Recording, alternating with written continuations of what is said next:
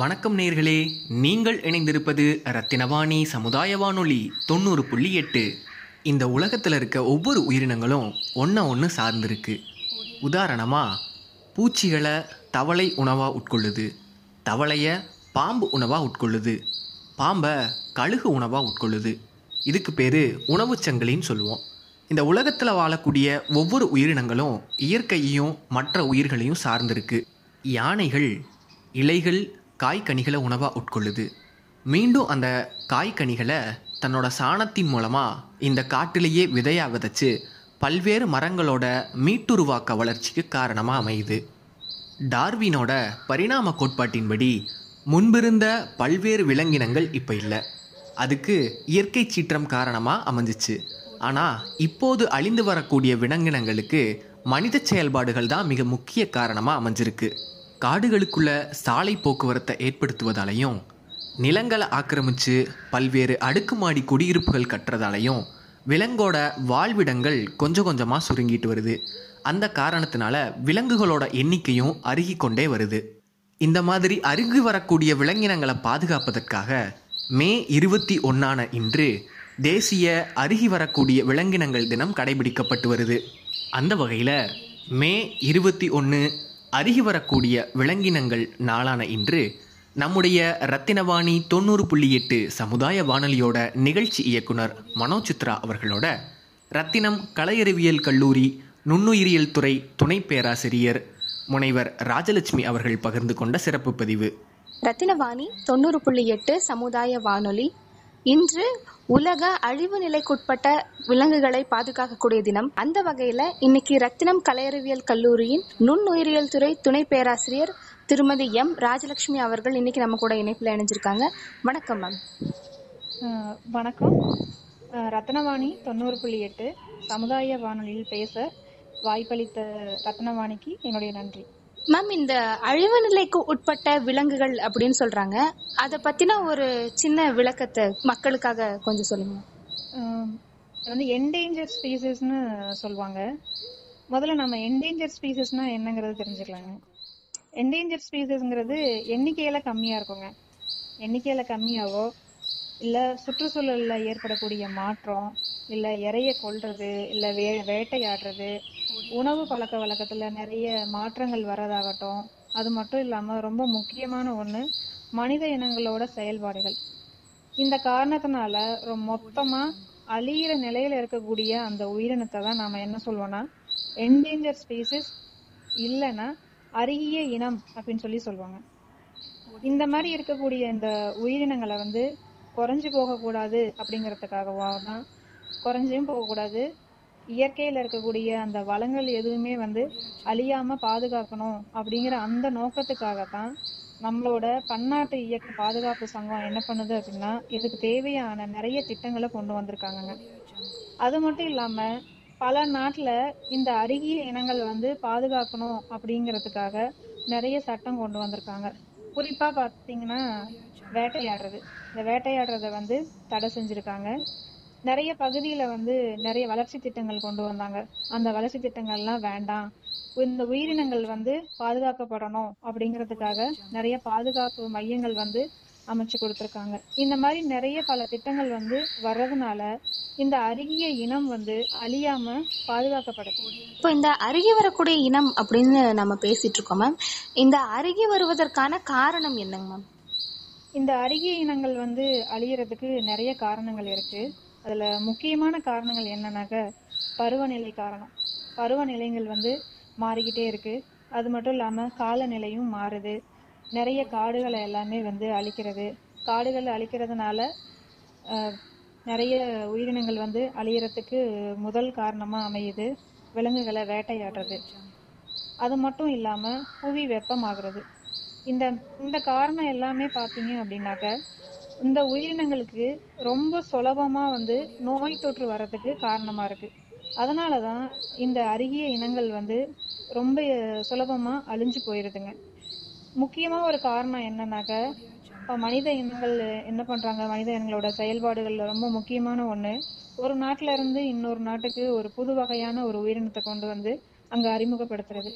இந்த செயல்பாடுனால என்ன ஆகும் அப்படின்னா அந்த அறிமுகப்படுத்தப்பட்ட புதிய வகை இனங்கள் வந்து அந்த இடத்துக்கு தகுந்த மாதிரி தன்னை கொண்டு வர முடியாதுங்க. அந்த சுற்றுச்சூழலுக்கு தகுந்த மாதிரி வாழ முடியாமல் ரொம்ப சுலபமாக அழிஞ்சு போகும். அது மட்டும் இல்லாமல் அந்த அறிமுகப்படுத்தப்படக்கூடிய அந்த இனங்கள் வந்து முன்கூட்டி ஏதாவது நோய் தொற்று இருந்துச்சு அப்படின்னா அந்த நோய் தொற்று ரொம்ப சுலபமாக அங்கே இருக்கக்கூடிய பூர்வீக இனங்களுக்கு வரும். அதனால் அந்த பூர்வீக இனங்கள் அங்கே அழிஞ்சு போகிறதுக்கு ரொம்ப வழிவகை செஞ்சு கொடுக்கும். ஸோ இதுவும் வந்து ஒரு முக்கியமான காரணமாக இருக்குது. அது மட்டும் இல்லாமல் இந்த அறிமுகப்படுத்தக்கூடிய இனங்கள் என்ன பண்ணும் அப்படின்னா பூர்வீக இடத்துல இருக்கக்கூடிய இனங்களை சாப்பாட்டுக்காகவும் அங்கே இருக்கக்கூடிய இறைக்காகவும் ஒன்றுக்கு ஒன்று போட்டி போட்டு அந்த இனங்களே அங்கே இல்லாமல் அழிஞ்சு போயிடும்.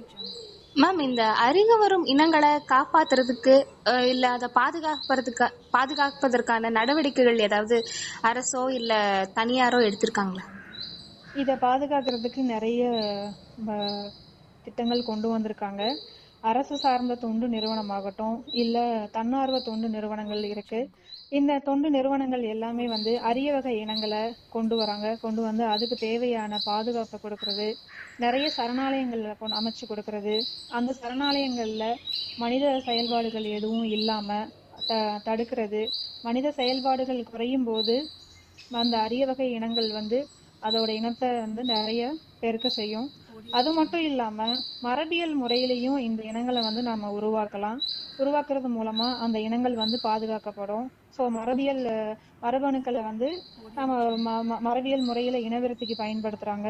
ஸோ அப்படி படுத்தும் போது அந்த இனங்கள் வந்து அழியப்படாம காலங்காலத்திற்கும் அந்த இனங்கள் வரத்துக்கு வழிவகை செய்யப்படுது. அது மட்டும் இல்லாம நிறைய வனவிலங்கு காப்பகங்கள் இருக்கு, உயிரியல் பூங்காக்கள் இருக்கு. இது எல்லாமே வந்து நம்ம அரசு நிறுவனங்கள் எதுக்காக பண்றாங்க அப்படின்னாக்க இந்த அருகிய இனங்கள் வந்து அழியப்படக்கூடாது, பாதுகாக்கப்பட வேண்டும் அப்படிங்கிற அந்த ஒரு காரணத்தை நோக்கி தான் இதை கொண்டு வந்திருக்காங்க. அது மட்டும் இல்லாம தனியார் பண்ணைகள் எல்லாமே இருக்கு. இந்த தனியார் பண்ணைகள் எல்லாமே பாத்தீங்க அப்படின்னா இந்த அருகிய இன வகைகளை எல்லாமே வந்து கொண்டு வந்து அதை வளர்க்கறது, பாதுகாக்கிறது, அதுக்கு தேவையான பணிவிடைகள் செய்யறது, இந்த மாதிரி ஒரு நிறைய திட்டங்கள் எல்லாமே வந்து கொண்டு வந்திருக்காங்க. இந்த வகையான திட்டங்கள் எல்லாமே இந்த அருகிய இனம் பாதுகாக்கப்படுறதுக்கு ரொம்ப பயனுள்ளதா இருக்குங்க. இந்த அருகே வரும் இனங்களை பாதுகாக்கிறதுல மக்களுடைய பங்கு என்னவா இருக்குங்க? இந்த அரிய வகையான உயிரினங்களை பத்தின ஒரு விழிப்புணர்வு எல்லாருக்குமே வேணுங்க. அது நம்ம இருக்கக்கூடிய பகுதியில எந்த வகையான அரிய இனங்கள் இருக்கு அப்படிங்கிறத நாம முதல்ல அதை கண்டறியணும். அதை பத்தின விழிப்புணர்வை நம்ம குடும்பத்துல இருக்கவங்களாகட்டும் நண்பர்களாகட்டும் அவங்க எல்லாருக்கும் நாம அதை பத்தின ஒரு விழிப்புணர்வு கொடுக்கணும். அந்த அருகிய இனங்களை எப்படி பாதுகாக்கணும், அதோட முக்கியத்துவம் என்ன அப்படிங்கறத பத்தி நாம அவங்களுக்கு சொல்லி கொடுக்கணும். அது மட்டும் இல்லாம இப்ப நம்ம வீடுகள் இருக்கோம், வீட்டு பகுதி இருக்கட்டும், வாழ்ற பகுதியாகட்டும், அங்க எல்லாமே என்ன பண்ணலாம், அந்த சின்ன சின்ன உயிரினங்கள் வந்து சாப்பிட்றதுக்கு போறதுக்கு தங்குறதுக்கு தேவையான அந்த இதை வந்து நாம அமைச்சு கொடுக்கலாம். அப்படி பண்ணும்போது அந்த அருகிய இனங்கள் எல்லாமே வந்து அழியறத நம்மளால தடுக்க முடியும். அப்ப உதாரணமா பாத்தீங்க அப்படின்னா செடிகள் எல்லாமே, தாவரங்கள் எல்லாமே நம்ம பூர்வீக தாவரங்கள் நம்ம இருக்கக்கூடிய பகுதியில எந்த வகையான தாவரங்கள் பூர்வீகமா இருக்கு அப்படிங்கிறத நம்ம கண்டறிஞ்சிக்கலாம். அதை கண்டுபிடிச்சு அந்த வகையான தாவரங்களை கொண்டு வந்து நம்மளோட வீட்டு முற்றத்துல எல்லாமே வந்து நம்ம தோட்டம் மாதிரி அமைக்கலாம். ஸோ அப்படி அமைக்கும் போது இந்த பூச்சிகள் ஆகட்டும், இந்த பட்டாம்பூச்சி ஆகட்டும், தேனீக்கள் ஆகட்டும், இது எல்லாமே வந்து அந்த மகரந்த சேர்க்கைக்கு ரொம்ப வந்து உதவி பண்ணுங்க. அப்படி பண்ணும்போது பூர்வீக தாவரங்களாகட்டும் பூர்வீக இனங்களாகட்டும் அழியாம பாதுகாக்கப்படும். இந்த முறை வந்து அருகிய இனங்கள் அழியப்படாமல் காக்கப்படுது. அது மட்டும் இல்லாம ரொம்ப முக்கியமான ஒண்ணு, நாம அன்றாட வாழ்க்கையில பயன்படுத்துற களைக்கொல்லி ஆகட்டும் பூச்சிக்கொல்லி ஆகட்டும் இதை எல்லாமே வந்து நாம குறைச்சிக்கணும். இந்த களைக்கொல்லி பூச்சிக்கொல்லி இது இந்த வகையான ரசாயன பொருட்கள் எல்லாமே தண்ணீரை வந்து மாசுபடுத்துது. ஸோ இது நாம இந்த களைக்கொல்லி பூச்சிக்கொல்லி பயன்படுத்துவதை கண்டிப்பாக வந்து தவிர்த்து கொள்ள வேண்டும். மேம், இப்ப இருக்க காலகட்டத்துல இந்த அழிவு நிலைக்கு உட்பட்ட விலங்குகள் இல்ல உயிரிகள் இந்த வரிசையில எந்தெந்த விலங்குகள் இல்ல உயிரிகள் இருக்குன்னு தெரிஞ்சுக்கலாமா? முக்கியமா பார்த்தோம்னா யானைகள் பாத்தீங்கன்னாக்கா கம்பீரமா நம்மளோட நிலப்பரப்புல வரக்கூடிய ஒரு அருகிய இனம். ஆனா இந்த இனங்கள் வந்து சுமார் 40,000ல இருந்து 50,000 வரைக்கும் இருந்தது. இப்போ அதோட இனங்கள் வந்து குறைஞ்சிக்கிட்டே வருது. ஸோ அப்போ அதுக்கு தேவையான அந்த அமைப்பை நாம் ஏற்படுத்தி கொடுத்தோம் அப்படின்னா அந்த அரிய வகை இனங்கள் வந்து அழியாமல் காக்கப்படும்.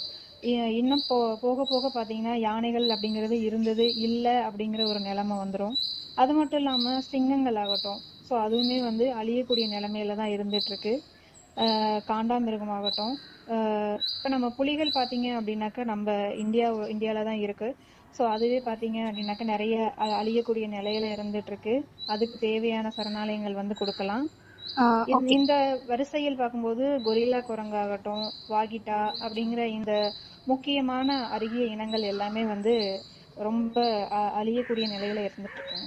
இன்று உலக அழிவு நிலைக்குட்பட்ட உயிரினங்களை காக்கக்கூடிய நாள் அன்னைக்கு அந்த உயிரிகளை பத்தின ஒரு தகவல்கள் அளித்ததுக்கு மிகவும் நன்றி மேம். இது மக்களுக்கு ஒரு புதிய அறிவாகவும் ஒரு விழிப்புணர்வை ஏற்படுத்தக்கூடிய பதிவாகவும் இருக்கும் அப்படின்னு நம்புறோம். இந்த தினத்துல எங்க கூட இணைந்ததற்கு மிகவும் நன்றி மேம்.